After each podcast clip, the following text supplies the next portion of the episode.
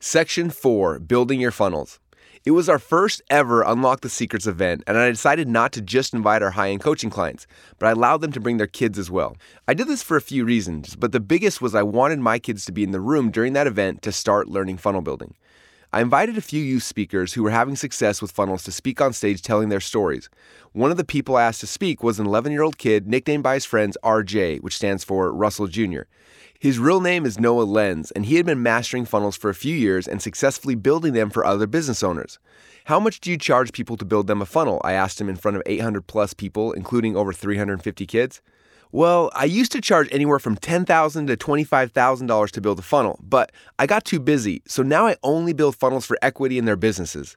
What was I hearing? An 11 year old kid who had mastered the strategies that you've learned so far in this book was in such high demand that he could no longer accept $25,000 to build a funnel. Instead, he actually took equity in their companies, and business owners were happily handing it over.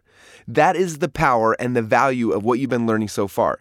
If you were to have hired me as a consultant, everything you've learned thus far in the book would have been what I would consult you on. We'd focus on your hook, your story, and your offer. We'd spend time developing your attractive character and then build out a value ladder to where we can take your dream customers.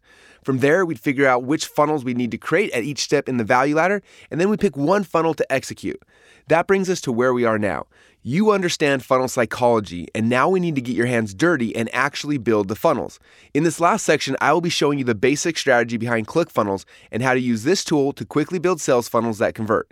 From there, I will introduce you to a concept I call funnel stacking, which will show you how we orchestrate funnels in a way that moves people up your value ladder.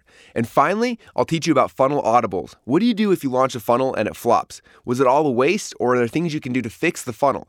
This last chapter will show you the things I do to turn an underperforming funnel into a success.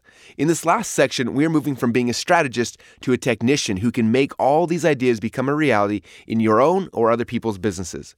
Being able to master the strategy and execute those ideas is one of the most profitable things you can master.